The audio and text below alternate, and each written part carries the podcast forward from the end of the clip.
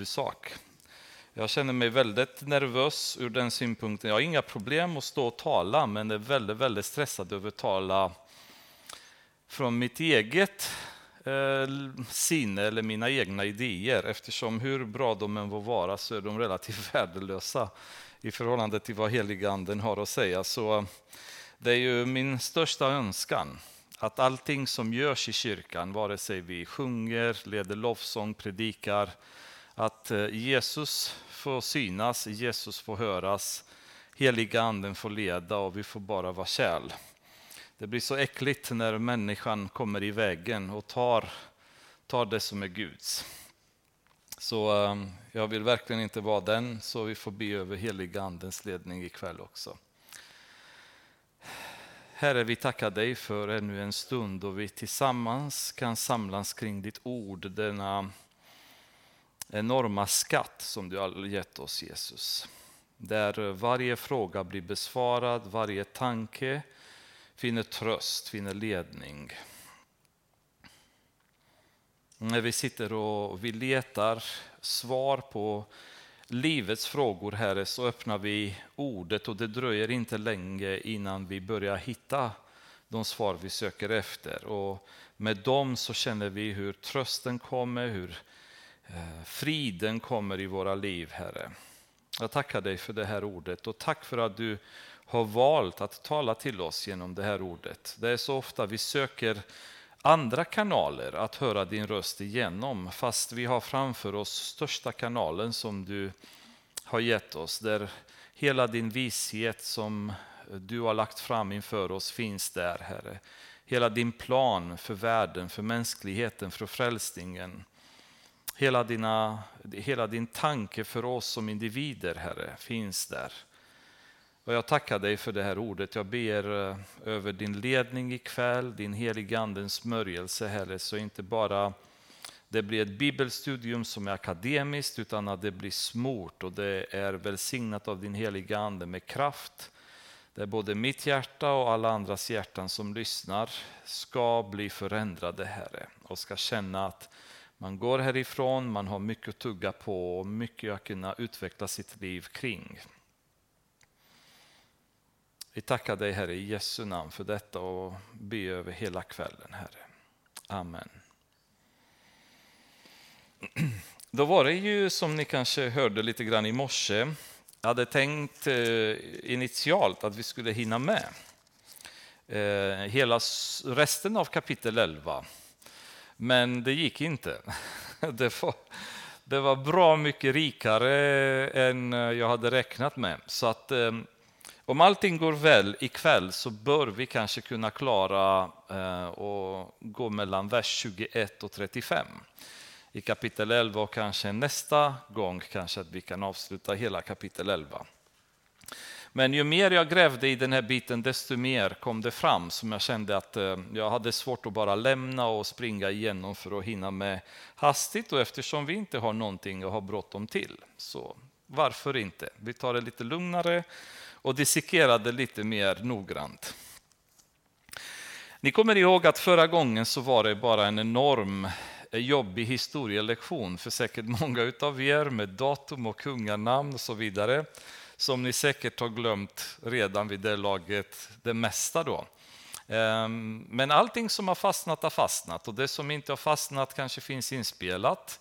Ehm, och eh, nästa gång som ni kommer höra så kommer det bli ytterligare som kommer fastna och så vidare och så till slut så byggs kunskapen. Det är så det funkar. Ehm, men jag, kan, jag hade svårt att gå och bara inte ta det på allvar eftersom återigen elfte kapitlet i Daniel mellan vers 1 och eh, vers 35 innehåller cirka 135 uppfyllda profetior redan. Det är den mest profetia, profetisrika kapitel kan man väl säga i hela Bibeln. Så det är en mycket, ett mycket speciellt kapitel som jag inte ville bara rusa igenom och um, låtsas att det är oviktigt bara för att det är lite tungt och komplicerat. Utan det är viktigt för vår tro och det är viktigt för vår uppfattning av Guds precision och det sätt han jobbar, att vi verkligen går igenom och ser att allt detta som Daniel har fått profeterat har uppfyllts till minsta detalj, till minsta datum, till minsta evenemang som är beskrivet i boken. Allting har uppfyllts. Och idag så tar vi eh, sista delen av dessa 135 profetier. Eh, de som har att göra med Antiochus den fjärde Epifanes. Och honom har vi pratat om tidigare i Daniel kapitel 8, om ni kommer ihåg det lilla hornet, det arroganta hornet som kommer och eh, som utför ett antal ganska vedervärdiga saker gentemot Israel och gentemot Gud. Då. Eh, han ses väldigt föraktfullt på utav den helige. Och eh, det är denna människan som dyker nu upp igen i kapitel 11. Om ni kommer ihåg vers 20 så avslutade vi med att en kung som heter Seleukus den fjärde Filopator blev mördad, troligen av sin skattmästare Heliodorus. Eh, de hade eh, aktiverat ganska så hårt skattetryck i Israel för att kunna betala romarna en hel del avgifter. Och eh, Heliodorus mördar Seleukus den fjärde Eh, i hopp om att kunna ta över hans tron. Eh, Seleukus då hade två barn, en som hette Demetrios och en som hette Antiochus. Demetrios som var lite äldre av barnen, han var fånge i Rom troligen eh, fånge som en slags garant för den fred som Rom hade påtvingat mellan Syrien och Egypten. Och, eh, han var ju i Rom vid den tiden. Och sen fanns det ett annat barn som hette Antiochus, men han var ju en, eh, ett litet barn helt enkelt. Han var i Syrien vid det laget. Ehm, och I det här läget kan man säga, när Seleukus hade dödats av Heliodorus så hade det behövts att någon, något av de här barnen kommer ta över tronen. Men den ena var fånge i Rom, den andra var för litet för att kunna ta över tronen. Eh, och då kommer en lösning där Antiochus den fjärde, som var Seleukus den fjärdes bror, han bestämmer sig att han kan vara förmyndare för den lille Antiochus tills han kommer bli stor nog för att kunna regera själv. Och på så vis så kunde han ta över tronen med att Antiochus den fjärde Fifanes kommer vara hans förmyndare. Och det är där vi kommer in nu i vers 21. I hans ställe, det vill säga istället för Seleukus den fjärde Filopator, skall en föraktlig man komma en som man inte har givit kungavärdighet. Oväntat intar han riket genom list. Det som hände här var att Antiochus Epifanes tog över eh, förmyndarskapet för hans brorson, lille Antiochus kan vi kalla honom. Alla heter Antiochus och Seleukus så det blir inte lätt att komma ihåg vem som är vem. Ehm, och tanken då var att han skulle eh, vara förmyndare. Men eh, i kungakretsarna så fanns det en annan eh, herre som hette Andronikus som utan någon anledning bestämmer sig att mörda den här lille Antiochus. Vilket innebär att plötsligt så finns det ingen eh, nuvarande tronarvinge eftersom Demetrios var fortfarande i fångenskap i Rom. I det här läget så inser Antiochus Epifanes att det här är en möjlighet för honom att ta över tronen. Så han inleder ett antal intriger, muter, löften och pakter med andra som gör att han lyckats att erövra makten. Och det är därför det står i versen att man har inte givit kungavärdighet, det vill säga han var inte en rättvis tronarvinge, men ändå genom list så lyckas han ta över makten och bli kung i Syrien. Eh, det är där vi befinner oss då, i Nordalandet kan man väl säga. Eh, han regerade inte jättelänge, han regerade mellan 175 och 164 f.Kr. Så sammanlagt 11 år. Men under den här, de här 11 åren så lyckas han åstadkomma vidrigheter som aldrig åstadkommits tidigare i Israel, i Jerusalem eller i templet för den delen.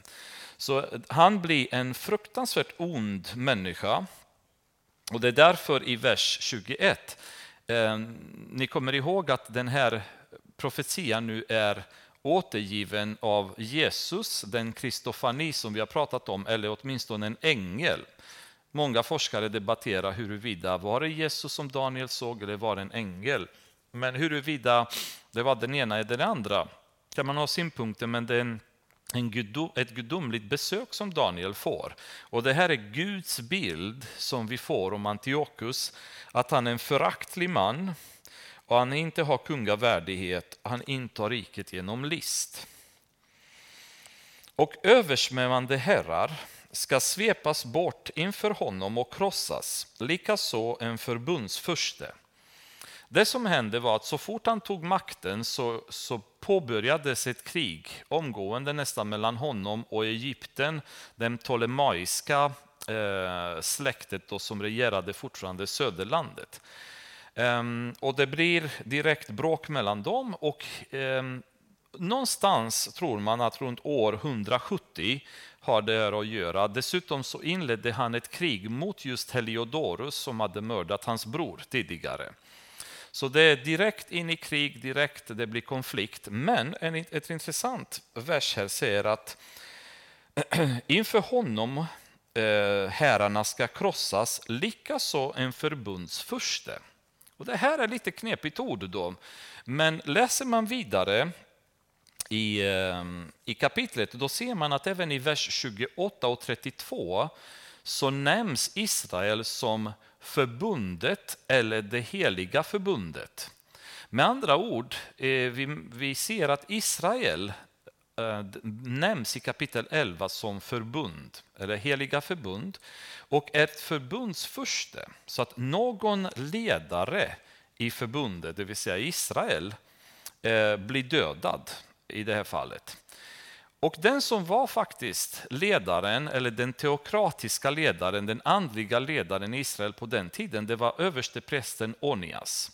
Översteprästen Onias hade flytt till Jerusalem eftersom de var ute efter honom och bodde i ett område som var ganska väl eh, bevakat och väl skyddat. Då. Eh, men genom list, eh, den här Andronikus då, som hade tidigare mördat den lille Antiochus. Då. Genom list så får han eh, Onias att komma ut ur det här förstärkta området för att träffa honom. Och när han gör det så dödar han honom. då. Antiochus Epiphanes, som var kungen då, han blir väldigt vred över detta och i sin tur tar och dödar Andronikus på samma sätt eh, som han hade dödat Onias. Men det resulterar i vilket fall att översteprästen de facto och den rätte översteprästen blir mördad. Så nu sitter Israel utan en överstepräst. Vilket resulterar i att en ny överstepräst nämns som heter Janus. Det är bara den här Janus, han är, inte, han är en falsk överstepräst. Han är inte den rätta översteprästen som kommer genom Arons släkte, utan han är helt enkelt en, en överstepräst som staten placerar på sin plats genom olika eh, spel. Makabeböckerna i apokryferna beskriver ganska mycket hur det hela går till. Men det påminner mig också, det intressant är att när staten börjar blanda sig in i den andliga delen, då blir det problem. När staten i Sverige börjar styra vem som är biskop i Svenska kyrkan, eller när vi har eh, röst, när, vi, när, när folket i landet går och röstar, vilken som ska bli biskop, vem som ska bli präst, vilka präster som får vara där och där och så vidare, då har vi ett problem. Därför att staten följer sällan Guds vilja. Staten följer sina politiska mål i de länder där religiösa ledare tillsätts.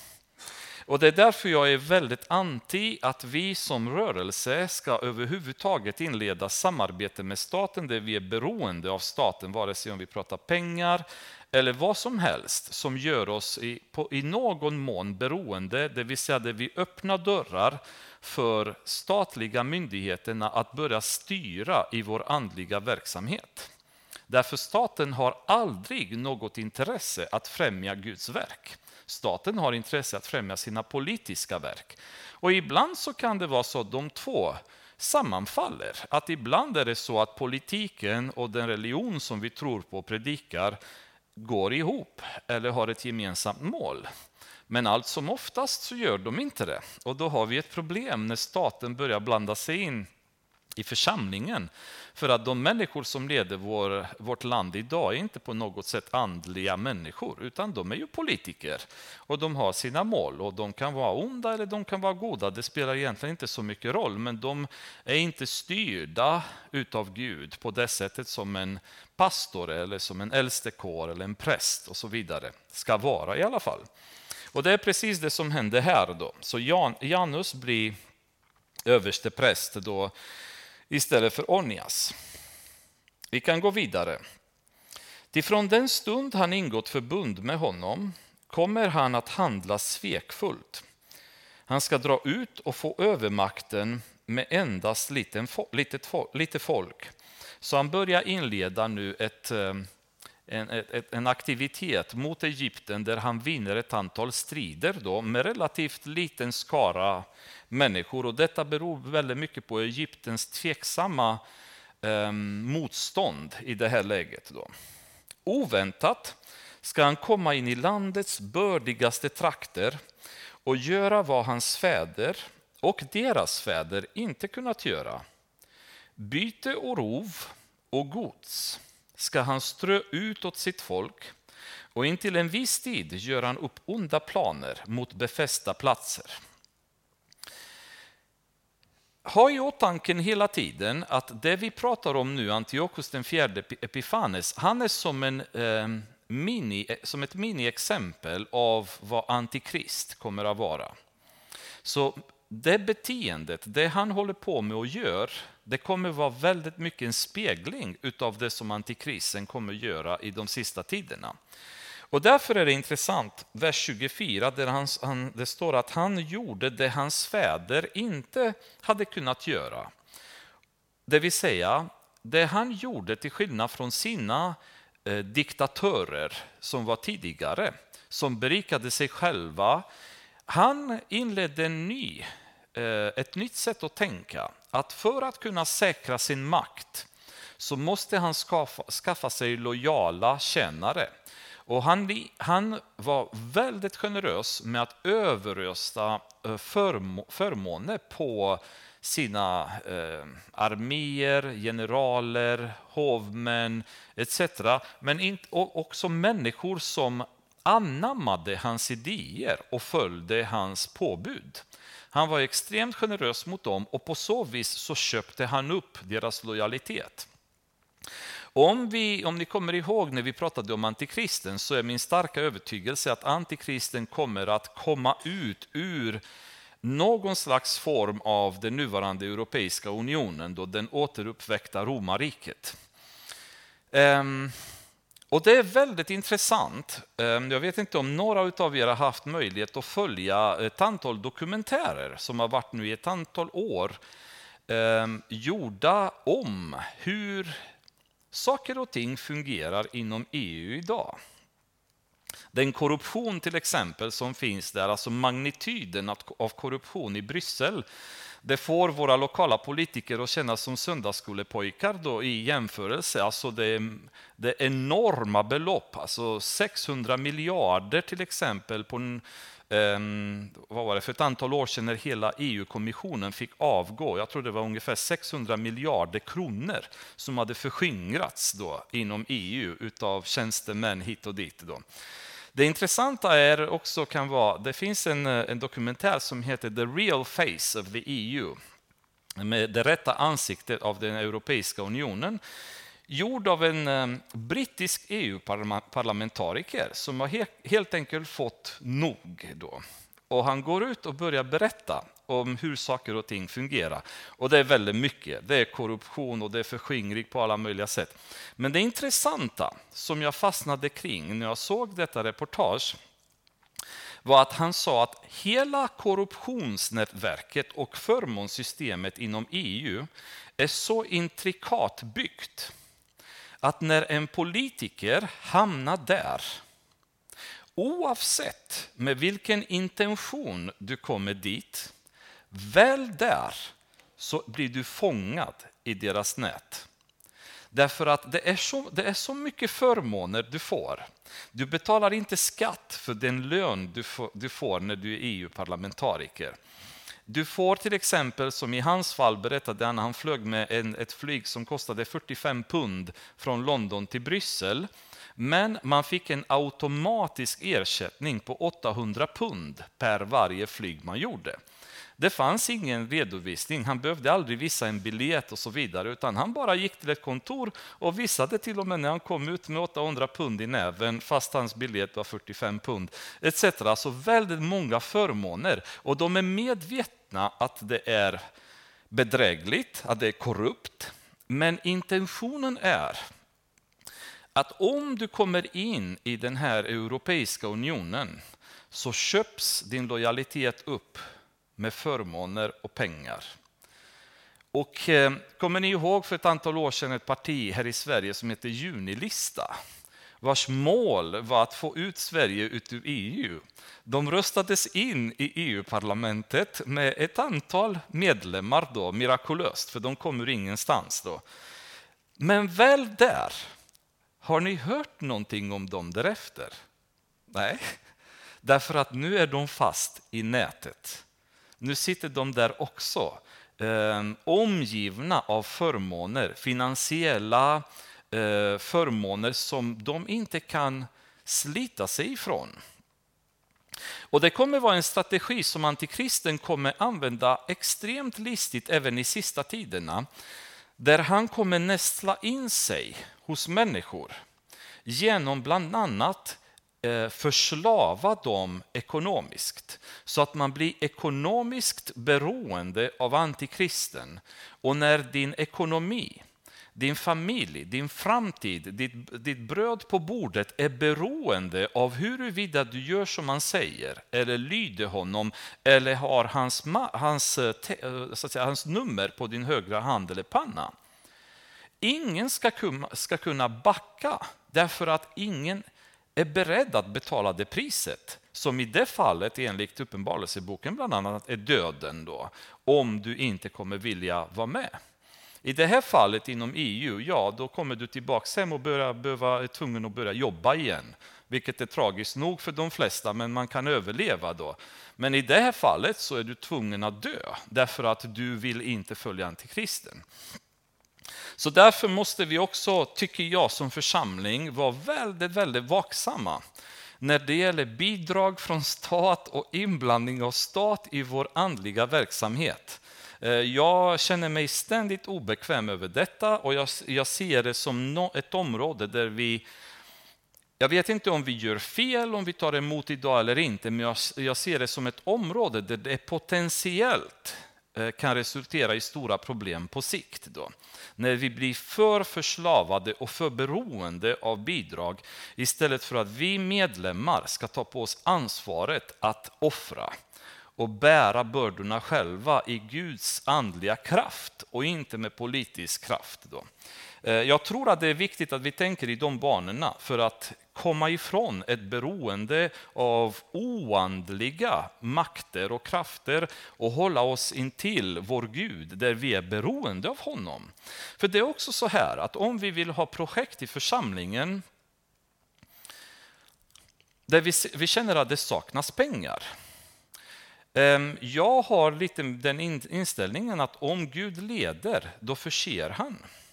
Om vi sitter inför ett projekt och vi känner att vi har, vi har inte resurser. Det kan också vara så att Gud försöker att tala om för oss att backa. Det är inte min vilja. Jag kommer inte sponsra det här projektet.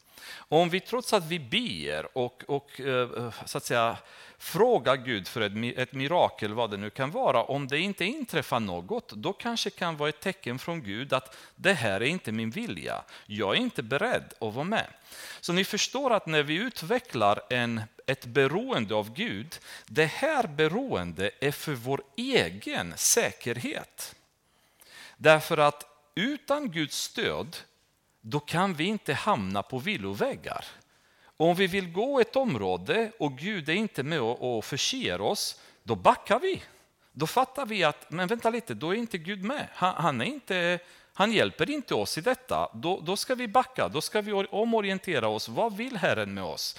Då går vi in i nästa område, i tron. Vi har inte det vi behöver, men vi tror att Gud talar och vi följer hans ord. Och så plötsligt ser vi att han börjar förse oss. Mirakel efter mirakel efter mirakel sker.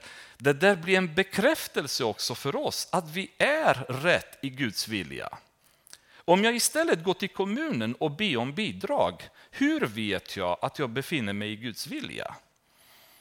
Men om jag går till Herren när jag inte har de pengar jag behöver och går till Herren och vi ber som församlingen, Herre hjälp oss. Och så ser vi mirakulöst att pengar kommer in.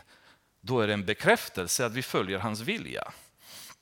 Om vi går till staten och ber om bidrag, det där är ingen bekräftelse för mig att vi är i Guds vilja. Vi kan mycket väl vara, men att vara beroende av Gud är en säkerhet för oss som kristna. Och det, det, hjälper oss att ständigt, ständigt hålla oss nära Gud. Det är mycket enklare att gå och ta ett bidrag eller ett lån. Eh, men då har jag aldrig en aning om var jag befinner mig. Men när jag inte har, och en, den enda källan jag kan få någonting ifrån är Herren, och jag inte får någonting, då är det ett larmknapp att eh, du, du är på fel ställe jag har inte kallat dig att göra detta. Jag är inte välsignad det här projektet och jag kommer inte ge er. Det är därför jag har ständigt problem när man ser kristna på tv och i olika sammanhang som har dragit igång olika projekt. Och sen står de halvvägs genom projektet och har inga pengar kvar. Och så börjar de inleda tiggerikampanjer i församling efter församling efter församling. Snälla ge oss pengar för att vi ska kunna uppfylla Guds verk. Men kom igen, är det Guds verk, då går du till Gud och ber. Och då kommer Gud sätta på församlingens i stöpens hjärta att ge pengar till det där verket därför att han har beordrat oss att ge, för det är en människa som sitter och ber. Och Gud svarar genom att vi får nöd på vårt hjärta.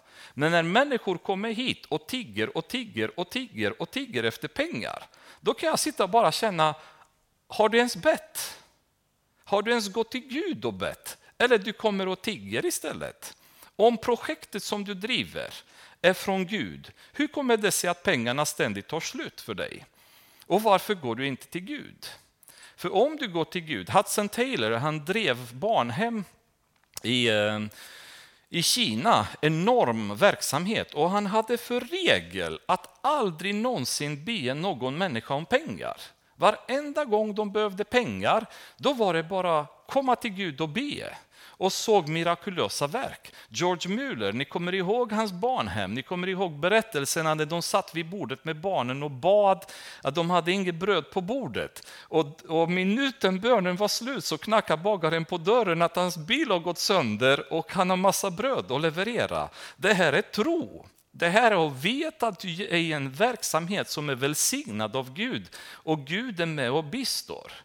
Men när man går och säger att jag har inget bröd, vi går till kommunen och ber om bidrag.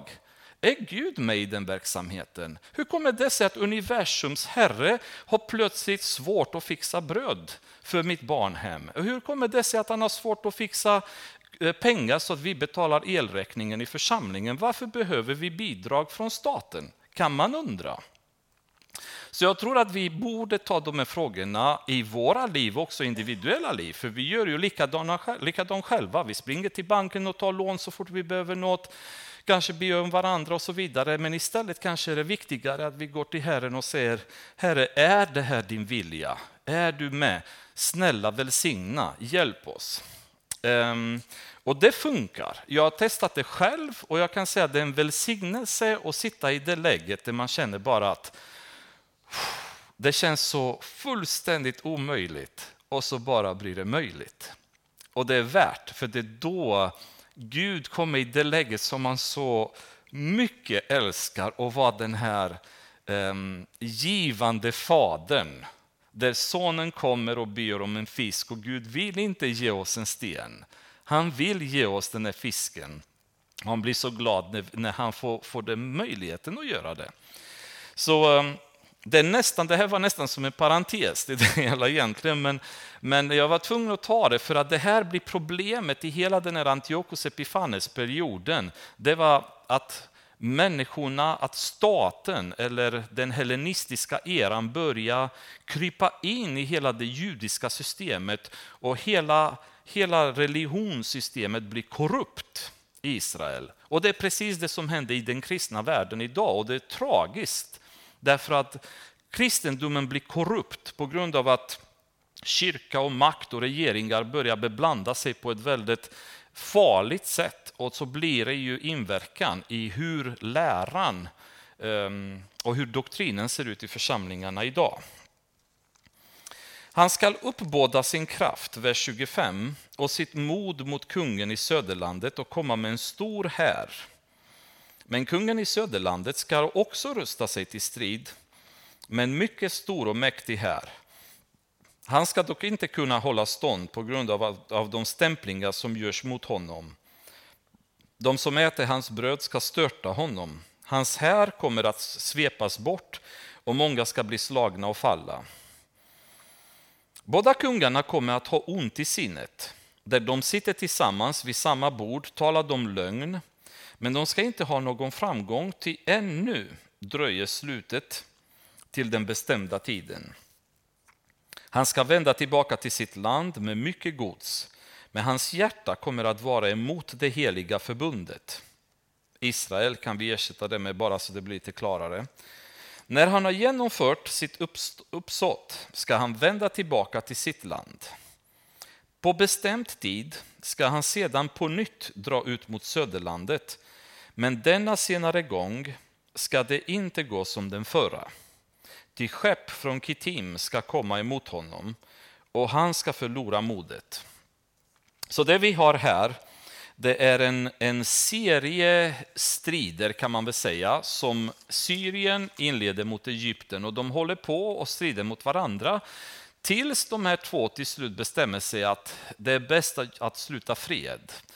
Och det är där det beskrivs att de sitter vid bordet men båda två har onda sinnen. Alltså de, båda två är oärliga i, sina, i, i sin avsikt att sluta fred. Men de sluter någon slags fred som i princip havererar mer eller mindre omedelbart. Vilket gör att Antiochus bestämmer sig igen att dra ner mot Egypten för att um, strida. Men den här gången så åker han på patrull, det vill säga skepp från Kittim, det betyder romerska flottan som befann sig i Cypern och öarna utanför, sen lite längre bort mot uh, Grekland.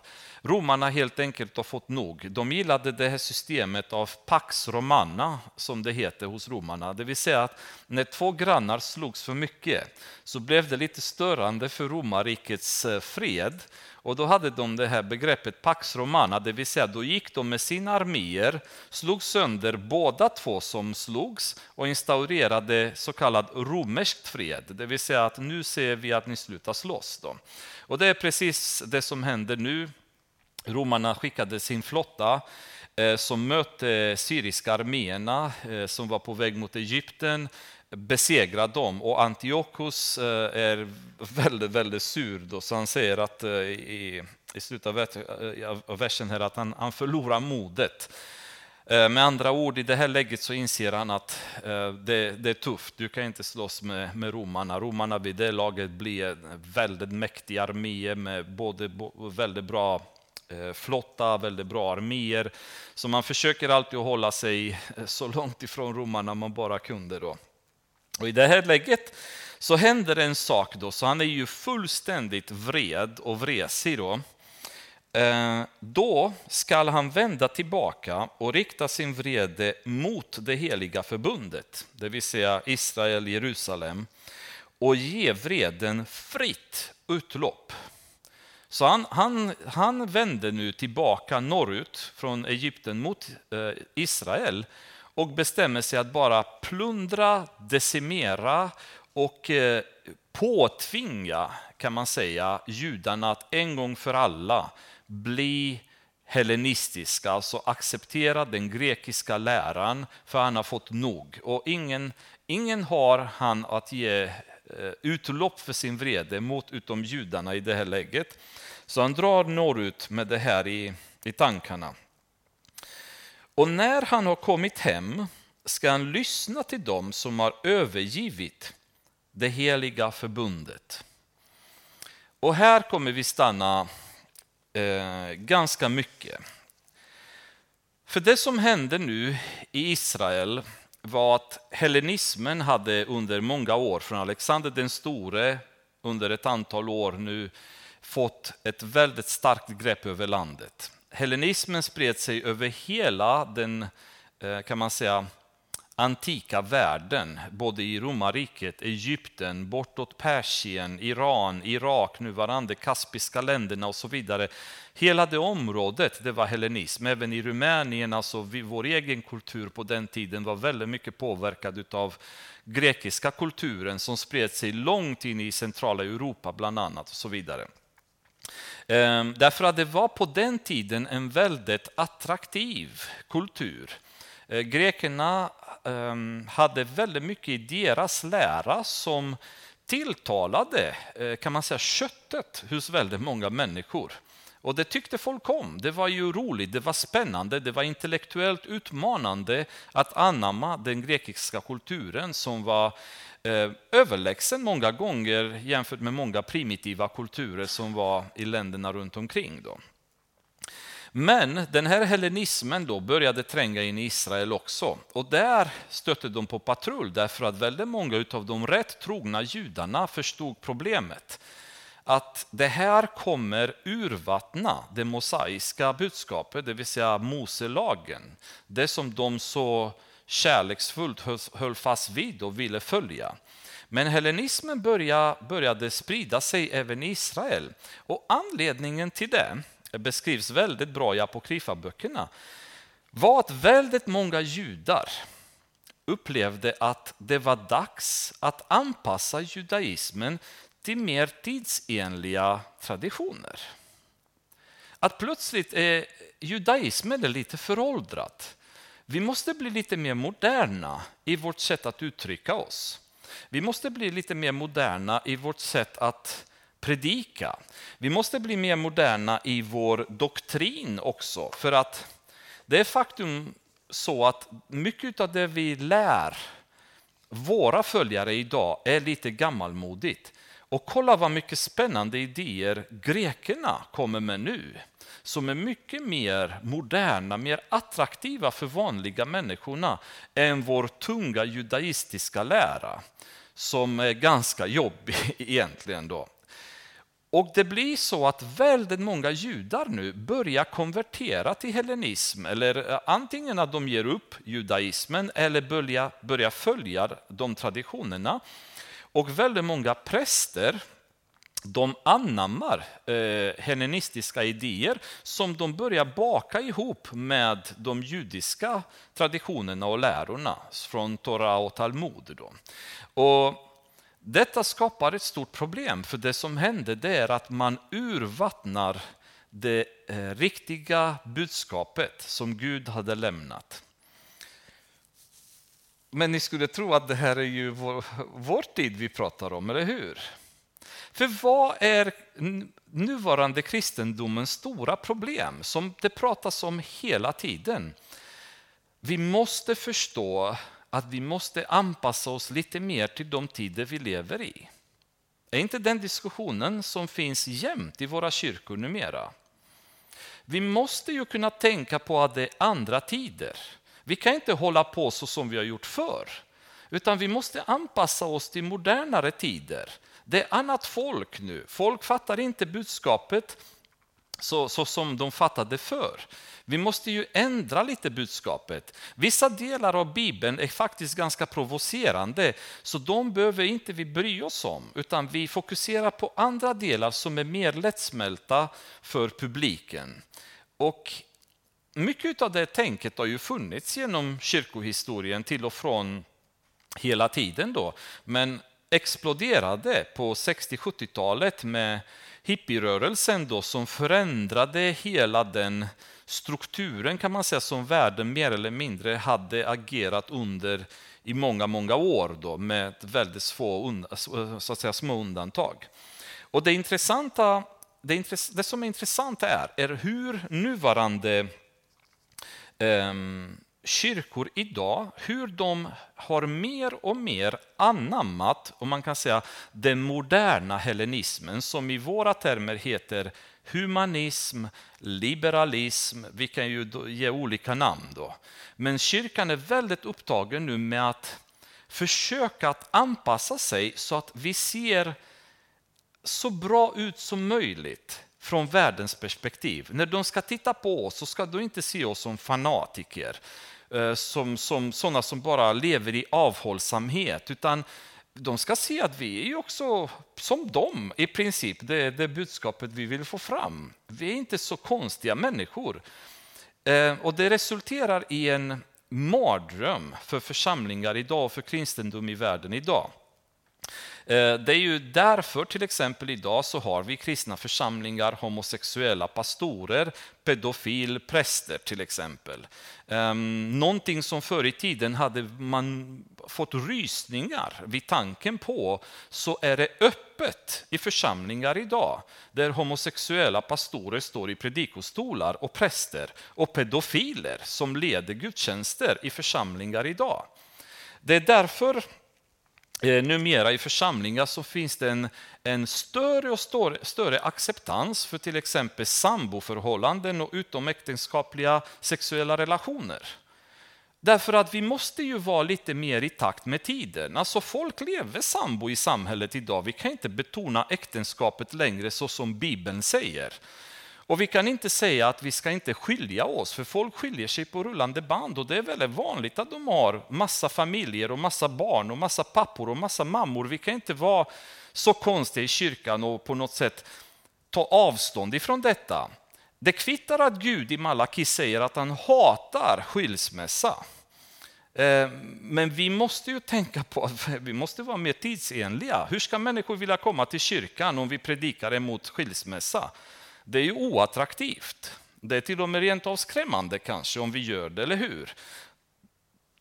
Då tonar vi ner det budskapet. Vi betonar det inte så mycket längre så att ingen blir upprörd. Vi börjar prioritera idrott och idrottsarrangemang mer och mer i församlingarna idag.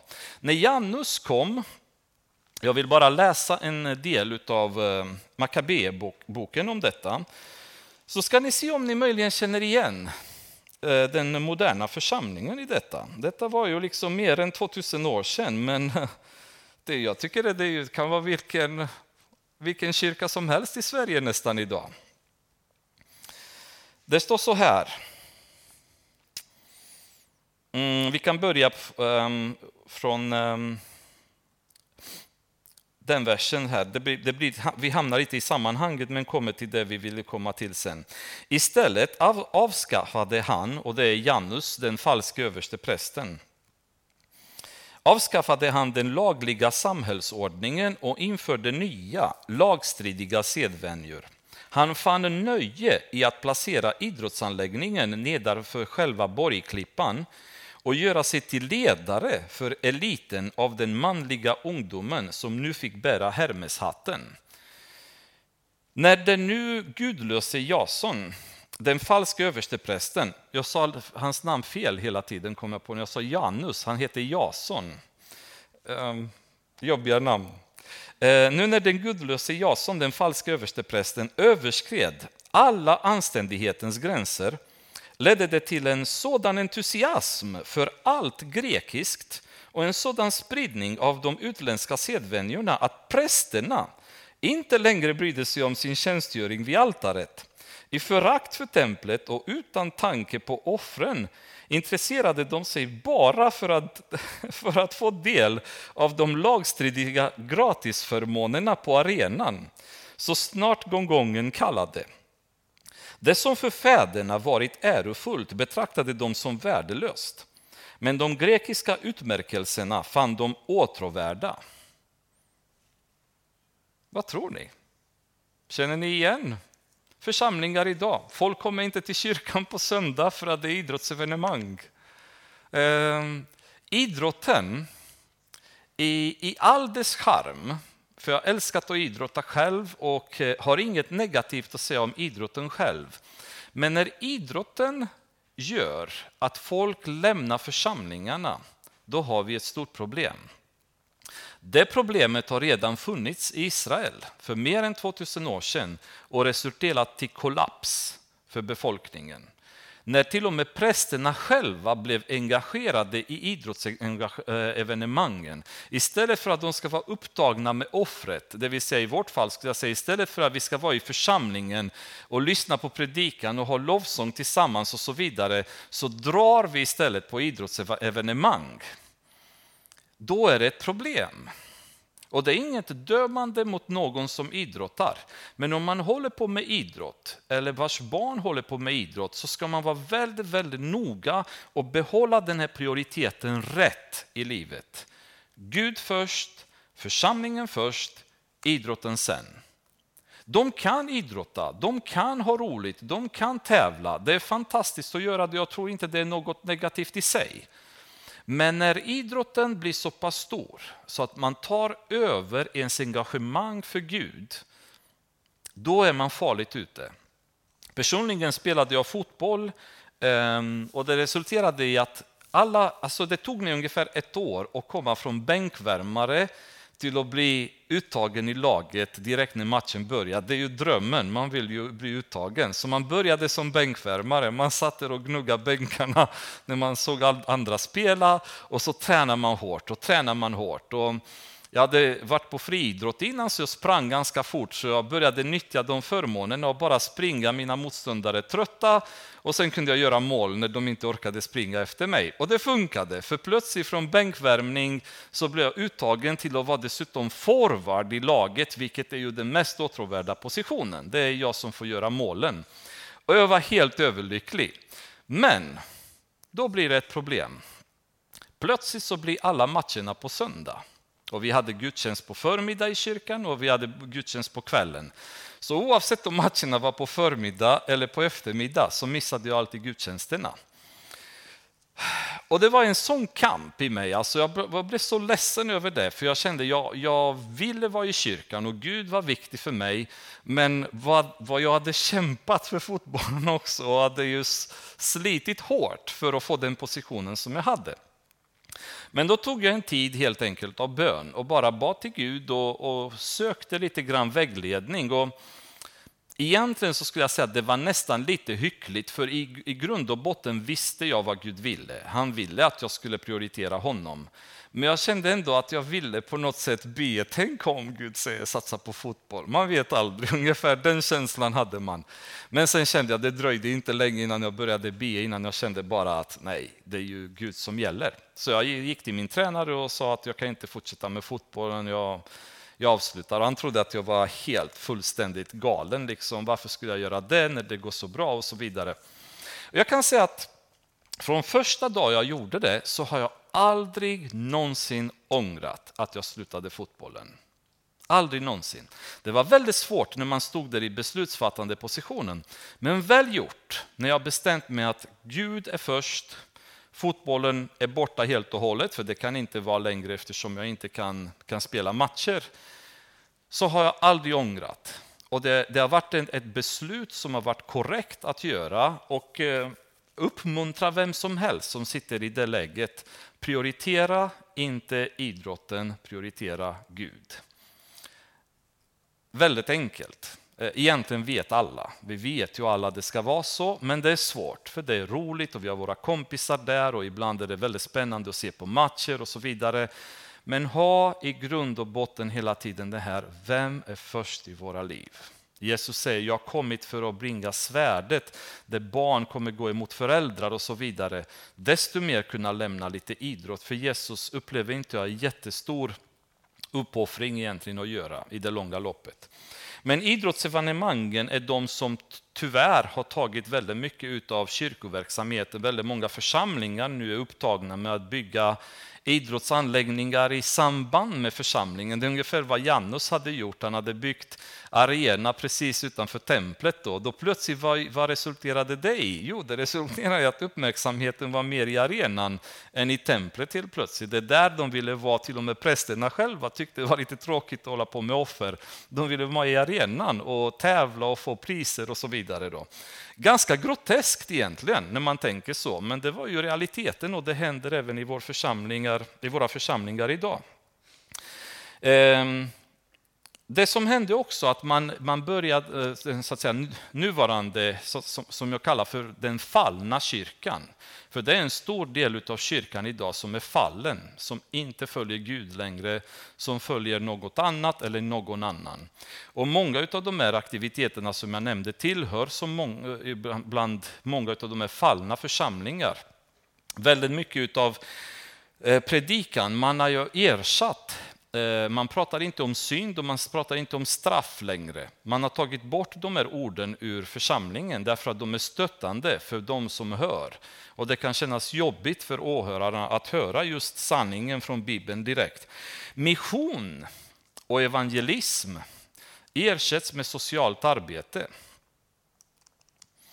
Håll ett väldigt eh, vakande öga på detta.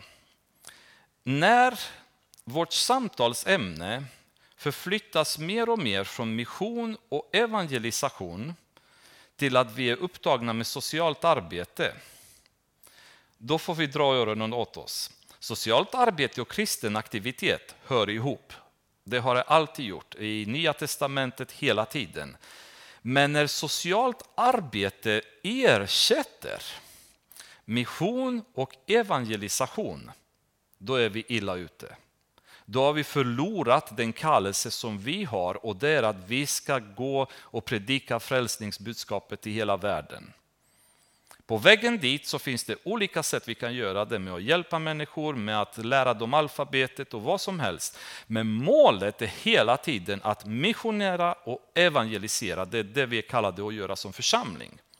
Men väldigt många kyrkor idag sysslar inte med det längre. De startar barnhem, de startar skolor, de startar dagis, de startar vårdhem och inget av de här ställena hör man evangeliet predikas.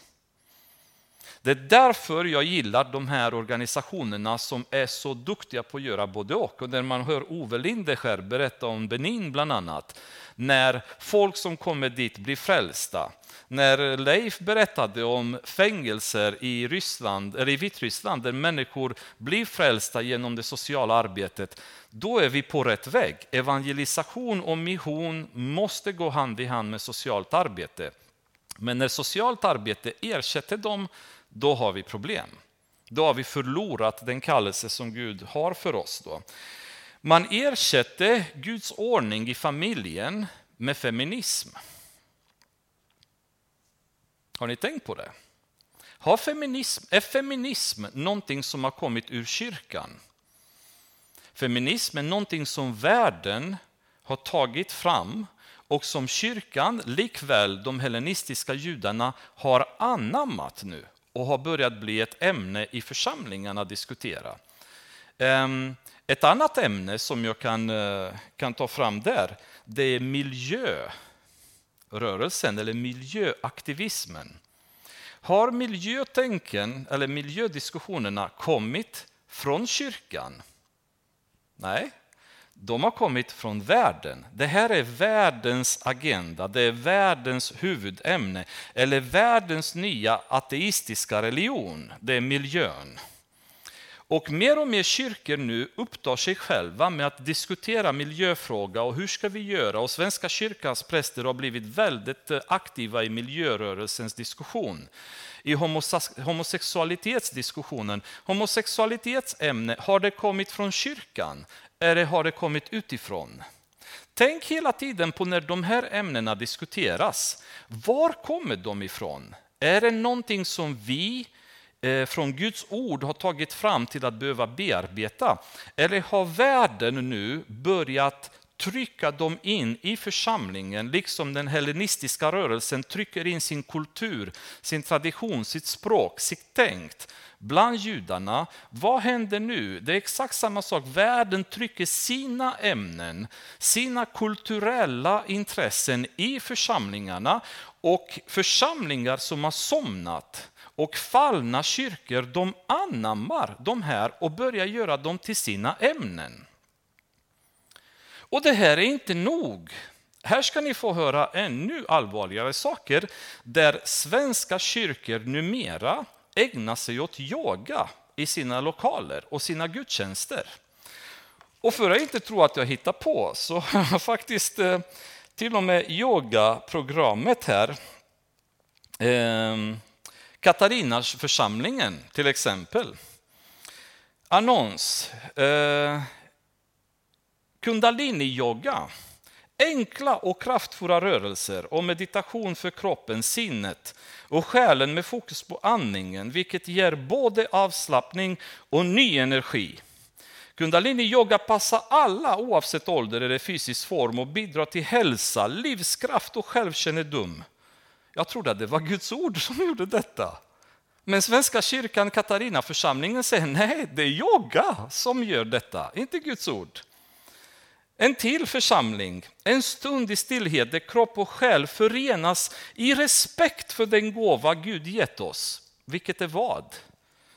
I yoga förenas kropp och själ. Vi tränar fysisk rörlighet och inre koncentration utifrån våra egna förutsättningar. Häng med på dynamisk träning med fokus på andning, rörelse, meditation och avslappning. Detta säger de i sin arrogans detta det är att vi ska göra det som respekt för Gud. Det här är den fallna församlingen som Antikrist kommer samarbeta med på samma sätt som Antiochus Epifanes har samarbetat med de fallna judarna som hade sålt sin själ för djävulen och accepterat hellenismen som sin religion och sin tradition istället för den heliga lag som Gud har skrivit på stenstavlor och gett i Mose och som har räddat dem hundratals och tusentals år genom hela gamla testamentet och har varit till välsignelse för hela folket. Men det räckte inte, därför att det var inte tidsenligt spännande längre. Det var inte attraktivt att följa det. Och som detta inte räcker till så har den nya fallna församlingen ersatt Gud med något helt annat som heter Sofia. Har ni hört talas om det? Att det finns idag Sofia-mässor i Svenska kyrkan. Därför att Gud, Fadern, är stöttande för de kvinnliga medlemmarna i församlingen. Och därför har man hittat på en ny gud som heter Sofia och som de har mässor kring. Och här ska jag läsa för er, ifall ni tror att det här är för märkligt för att vara sant. Intressant nog, kyrkan heter Sofia församlingen dessutom. Det står så där. Eh, ska se. Visheten, det kvinnliga gudsnamnet. När kvinnor världen över idag söker efter ett sätt att benämna Gud utifrån kvinnlig erfarenhet och med kvinnliga namn växer också intresset för de kristna traditionerna kring Sofia. I Sofiamässor lyfter man fram de bibeltexter som talar om Sofia och utifrån dem skapas en gudstjänst som präglas av delaktighet och talar till alla sinnen. Här är bland annat heliga danser ett viktigt inslag. Den första Sofiamässan i Sofia kyrka i Stockholm kom till för över tio år sedan och är enda organiserade långsiktiga arbetet med feministiskt gudstjänstarbete som hittills funnits i Sverige feministisk gudstjänst. Kvinnor i Svenska kyrkans stiftsorganisation i Stockholms stift kände behov av att satsa på gudstjänster ur ett kvinnoperspektiv. Man intresserade sig då för Sofia-gestalten, den bibliska visheten. Därför kom gudstjänsten att fokusera kring den kristna vishetstraditionen och använda Sofia som Guds namn. I kristen tradition har Gud oftast, men inte alltid, benämnts med manliga termer. Gud är fader, son och ande, men Gud är också visshet, på grekiska Sofia. I Bibeln möter vi henne redan i Ordspråksboken där visheten i kvinnlig gestalt framstår som närvarande.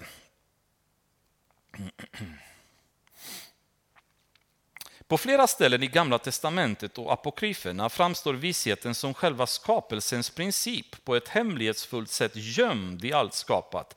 Hon är Guds tilltal till oss människor och genom själva skapelsen. Som en gudomlig vägviserska manar hon oss att vända om när vi råkat på avvägar. Jag trodde det var Jesus som gjorde det. Nej, det var Sofia, säger de. För visheten känner vägen till livet.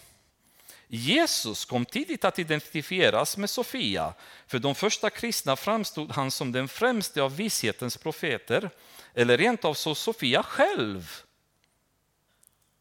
i jordisk gestalt. Det här är en kristen församling. Helt sinnessjukt. Jesus kom tidigt att identifieras med vissheten. Spår av denna tolkning hittar vi i såväl evangelia som i Paulus brev och galenskapet fortsätter. Svenska kyrkan i Stockholm. Det här är den fallna församlingen som är rutten, som är korrupt, som har sålt sin själ till djävulen och går och, och tillber andra gudar. De har ingenting med kristendomen att göra. Och en av prästerna i försvar mot en sån galenskap hade det att säga. Katarina Frisk heter hon. Lika bra att ni känner namnet. Jag tror att trosbekännelserna betyder något. Den apostoliska trosbekännelsen behövdes i den tid den tillkom. Den rymmer ett språkbruk som var helt självklart på 300-talet. Men jungfrufödseln och himmelsfärden är inte lika självklara för oss idag. Därför tror jag att vi behöver fler trosbekännelser som passar tiden vi lever i som passar tiden vi lever i. Vi måste anpassa oss till den här tiden och det är därför jag ryser. Gång på gång, jag kanske överkänslig på det området när jag sitter i kyrkan och ibland hör den här argumentationen även när vi är med varandra. Att men vi kan inte göra på samma sätt som vi alltid gjort, vi måste göra annorlunda. Måste vi det? Verkligen?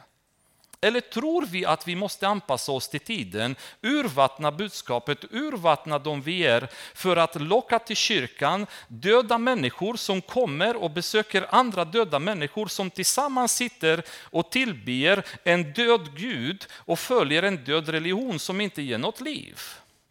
Har vi behov av detta i församlingar? Jag tror inte det. Det är ingenting vi behöver och ingenting vi ska eftersträva, för det leder till kollaps. Det gjorde det för judarna. Bevare oss, säger jag bara, att komma dit. Vi som församling måste vara noga med att inte falla i de här tricksen, för det är så många kyrkor, det är så många kristna man pratar med idag som är djupt bekymrade över att vi är inte tidsenliga. Att vi inte dricker och dansar i våra församlingar, för det är så mycket roligare. Att vi inte ryter som lejon, för Toronto välsignelsen har visat oss att om vi skrattar mer i församlingen, då kommer heliganden. Så kan inte vi skratta allihopa och börja gapa och gorma på mötena istället, för det verkar funka. Alltså, vi måste sluta med att försöka och, och framkalla heliganden. Heliganden kommer när han kommer. Och han kommer när vi har renat oss, när vi har helgat oss och när vi har börjat följa Gud på allvar. Då utgjuts heliganden i våra liv. Och Det är det vi ska vara kanske mer fokuserade på än att vara tidsenliga. Men när en fjärdedel av svenska prästerna i Svenska kyrkan inte tror på att Jesus har fysiskt uppstått längre, då är det inte undra på att sånt där pågår. Att kyrkan har blivit ett tillhåll, att församlingar i Sverige idag hyrs ut till muslimer för att ha sina gudstjänster där. Det är fruktansvärt det, varenda litet hårstrå i mig säger det här är fel. Ändå så finns det argument, ja men det kanske ändå funkar och de är också människor och så vidare. och så vidare. Men vad händer med Guds lag? Vad händer med det som Gud kräver av oss? Den, den linje som vi ska följa i vår relation med honom. Uppenbarligen har vi glömt. Romarbrevet 16 kapitlet skulle jag vilja läsa från.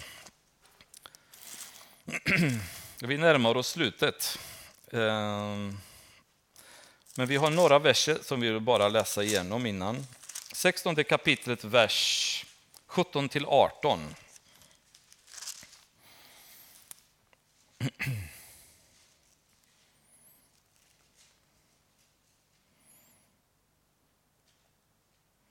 Jag uppmanar er bröder att ge akt på dem som vållar splittring och kan bli er till fall i strid mot den lära som ni har fått undervisning i. Vänd er bort från dem, ty sådana tjänar inte vår Herre Jesus Kristus, utan sin egen buk och med milda ord och vackert tal bedrar de godtrogna människor. Galatierbrevet 1, 6 och 9 kan vi läsa från.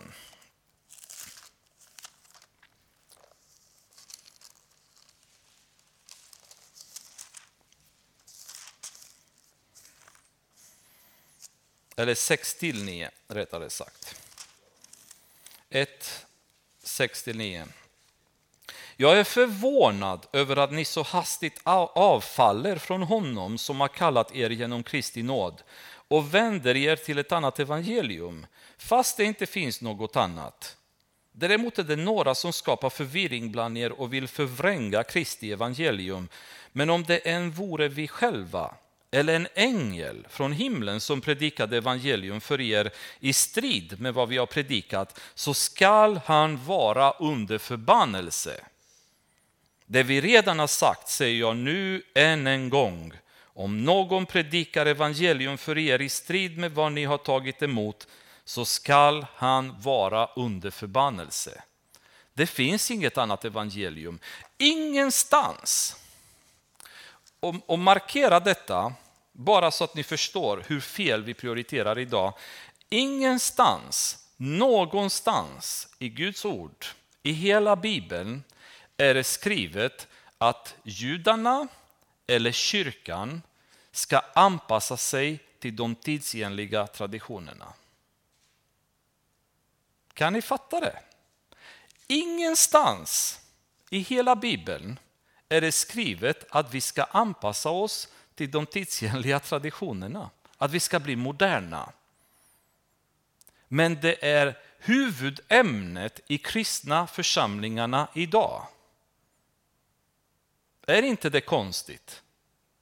Ingenstans i Bibeln sägs att vi ska göra det, ändå är det det vi är mest preockuperade av hur vi kan bli mer moderna, mer attraktiva, mer som världen. För kanske, kanske, kanske skulle vi kunna få något mer till kyrkan genom att urvattna vårt budskap och de vi är.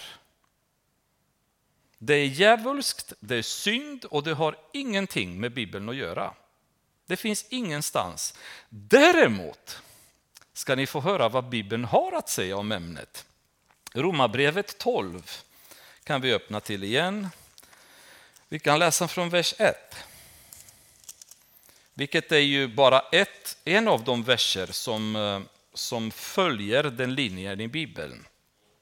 Då säger Paulus så här, så förmanar jag nu er bröder vid Guds barmhärtighet att frambära era kroppar som ett levande och heligt offer som behagar Gud, er andliga gudstjänst, och anpassa er inte efter den här världen, utan låt er förvandlas genom sinnets förnyelse så att ni kan pröva vad som är Guds vilja, det som är gott och fullkomligt och som behagar honom. Alltså hur mycket mer svart på vitt behöver vi det? Han säger tydligt, anpassa er inte, utan ert mål ska vara sinnets förnyelse så att ni kan pröva Guds vilja och ni kan se det som är gott och fullkomligt och som behagar honom. Därför att på ett annat ställe så säger han, ni är döda mot världen och levande för Gud. Därmed ska inte vårt fokus vara hur vi kan anamma den här världens kultur, traditioner, spännande händelser, idrott, sexualitet, feminism, miljöaktivism, politik etc. Vårt fokus är hur kan jag behaga Jesus? Hur kan jag umgås mer med honom? Hur kan jag spendera mer tid med Jesus? För det är ju så att vers 31 säger vidare, herrar från honom ska komma och de ska, göra or, ska orena helgedomen. tillflyktsorten, avskaffa dagliga offret och ställa upp förödelsens styggelse. Och de här bitarna har vi redan pratat om tidigare, när han kommer in i templet, han slaktar en gris på altaret, han tvingar prästerna att äta griskött, han ställer fram ett eh, staty av Zeus in i allra heligaste delen av templet. Så han, han instaurerar den här förödelsens styggelse som Jesus sen refererar till i Nya Testamentet. När ni hör om föröd, för, talas om förödelsens styggelse som profeten Daniel har, predi, har profeterat om, då ska ni som är på hustaket bara springa, ni som är från Jerusalem bara fly. Det är ju det som händer nu, det är ju bilden också av vad som komma skall på antikristiden. Men sen fortsätter man och säger, de som har kränkt förbundet, det vill säga den avfallna delen av Israel, skall han med smickrande ord locka till avfall. Men, och det här gillar jag den här versen, de av folket som känner sin Gud skall stå fast och hålla ut. Och läser man Makabeboken så ser man att det var en liten, liten del av befolkningen som under ledningen av Juda Makabeen lyckades hålla sig fast. De gav inte upp. De fick genomgå grym förföljelse och slakt på rullande band. Bebisar som dödades, mammor som dödades som var gravida, män som halshögs. Men de gav inte upp. Den här lilla gruppen som kände sin Gud stod fast och höll ut då, trots att förföljelsen var så hård. Och frågan är, hur kan vi stå fast och hålla ut inför den här vågen av hellenism eller humanism och liberalism som vi översköljs av i församlingarna idag? Jag tycker att bästa exemplet är att vi håller oss där vi är. Daniel. Vad gjorde han? Så att han skulle klara sig i en liknande värld som vi befinner oss i, eller som de här människorna befann sig i. Och ni kommer ihåg vad han gjorde först. Som liten bestämde sig att aldrig kompromissa. I allt han gör så ska han stå fast vid vad Gud befaller honom att göra. Han ska inte ta sedvänjorna från det land han kommer till, de människorna som han umgås med. Han står fast vid sin tro, han står fast vid sitt beteende. Han bestämmer sig att han ska fördjupa sig i Guds ord. Ni kommer ihåg hans läsning av Jeremia, profeten till exempel. Han, han, han befinner sig i ständig kontakt med Guds ord. Han bestämmer sig att be och inte rusa genom bön utan ta tid i bön så att han kommer till Guds tron och skakar helvetets portar i hans bön på så vis så att han mobiliserar hela himlens änglaskara när han började be. Ni kommer ihåg kapitlarna 10 till exempel, när han var i bön, vad som hände. Och när han bad så bad han ännu mer. Och sen bad han ännu mer. Och så gav han sig inte. Där har vi recept hur vi kan stå emot det. Han bestämde sig dessutom att inte frukta män. Det var en enda han fruktade och det var Herren. Människorna fruktade han inte. Han var beredd att ta precis vilka konsekvenser som helst som resultat av hans tro på, på Gud. Människofruktan fanns inte i Daniels liv. Men Guds fruktan var det som präglade hela hans liv från början till slut. Då. Där har vi um, svaret på hur vi kan kämpa emot det här. Uh, Ordspråksboken 9.10 säger att frukta Herren är början till visshet, att känna den Helige är förstånd. Det börjar där, att börja frukta Herren, inte frukta människorna. Um, de här människorna som startade här i den här lilla versen, det står vidare att de förståndiga bland folket ska ge många insikt. Men ändå ska de under en tid falla genom svärd och eld, genom fångerskap och plundring. Det är vad de fick, så att säga, för att de stod fast vid Gud. De föll i eld, de föll i fångerskap, de föll i plundring. Men när de faller skall de inte lämnas utan hjälp.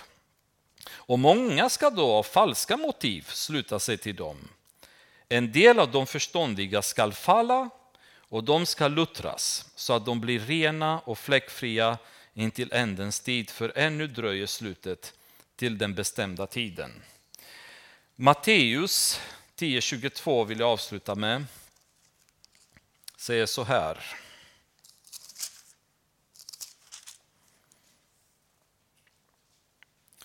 Och ni ska bli hatade av alla för mitt namns skull. Men den som håller ut intill slutet skall bli frälst. Jag tror att vi misstar oss om vi tror att vår uppgift är att bli populära i världen. Därför att Jesus säger att när vi kommer stå nära honom så kommer vi hatade av alla. Och vi måste hålla ut. En del av oss kommer gå under. En del av oss kommer bestraffas. Vi kommer kanske hamna i fångenskap. Vad som helst. Vi har ingen aning vad som komma skall. Men om vi står fast, då skall vi bli frälsta. Och det är, ju, det är så spännande att se detta. Det har varit en fruktansvärd tid, en fruktansvärd period. Eh, men från och med vers 36, då kommer vi i det värsta av det värsta. Då. Eh, och det är ju antikristens uppkomst i, under de sista tiderna. Och jag, men jag önskar bara att vi tar med oss detta verkligen och ehm,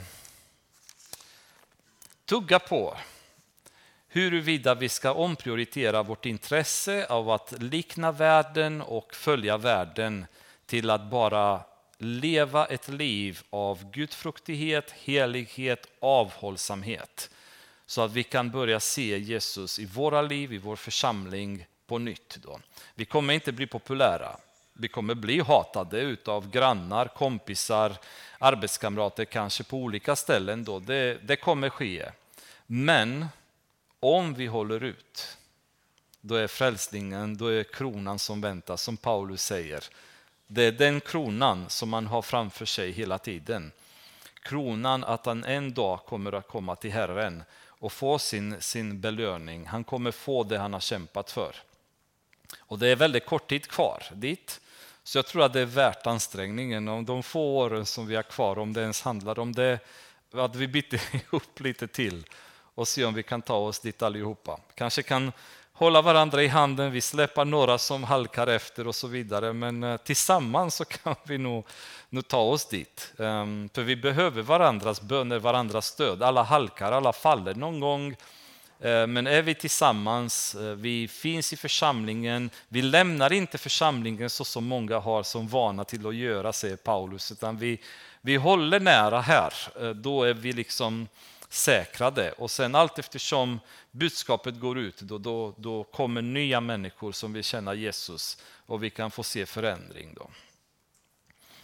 Herre, vi tackar dig för ditt ord igen, Herre, och vi tackar dig för den vishet, vi tackar dig för allt som du har lärt oss. Jag ber för oss som församling att du ska hålla oss ifrån världen så mycket som vi bara kan. Låt oss få inte ägna oss åt saker som världen tycker är aktuella, intressanta, spännande, utan låt oss få gräva in i ditt ord och se vad är det du vill att vi ska ägna tiden åt? Vad vill du att våra tankar ska vara fokuserade på? Hur mycket av vårt liv, Herre, ska upptas av dig? Och det är mycket fortfarande i mitt liv och tanke, tankeverksamheten som upptas av annat, Herre, av jobb och världsliga tankar, politik och Ehm, situationer i världen hit och dit, Herre. Och, och de i sin tur eh, har samma effekt, Herre, att de tränger undan ditt ord, de tränger undan dig, Herre, från mitt hjärta och från mitt sinne. Jag ber att din heliga Ande ska bara ta över hjärtat helt och hållet, göra rent, sopa undan synder som finns där, att jag kan lämna dem vid Jesu fötter och får dem förlåtna, får dem bort ur mitt liv, får dem ersatta sen utav glädje och frid och din heliga Ande som är där och styr, Herre. Och det är den bönen jag har för resterande i församlingen, Herre. Jag ber för dem som utav sjukdom har blivit svaga och, och, och, stegen börjar bli lite tunga, Herre. Jag ber att du ska ge dem ytterligare kraft i heliga anden, att du ska ge dem läkedom i kroppen, Herre. Låta dem få uppleva dig på nytt genom kroppslig läkedom och sen få själen vederkvickad till liv igen, Herre. Och känna att de kan få känna dig med 100% i energi. Jag prisar dig, Herre Jesus, och tackar dig för din nåd och din ledning. Amen.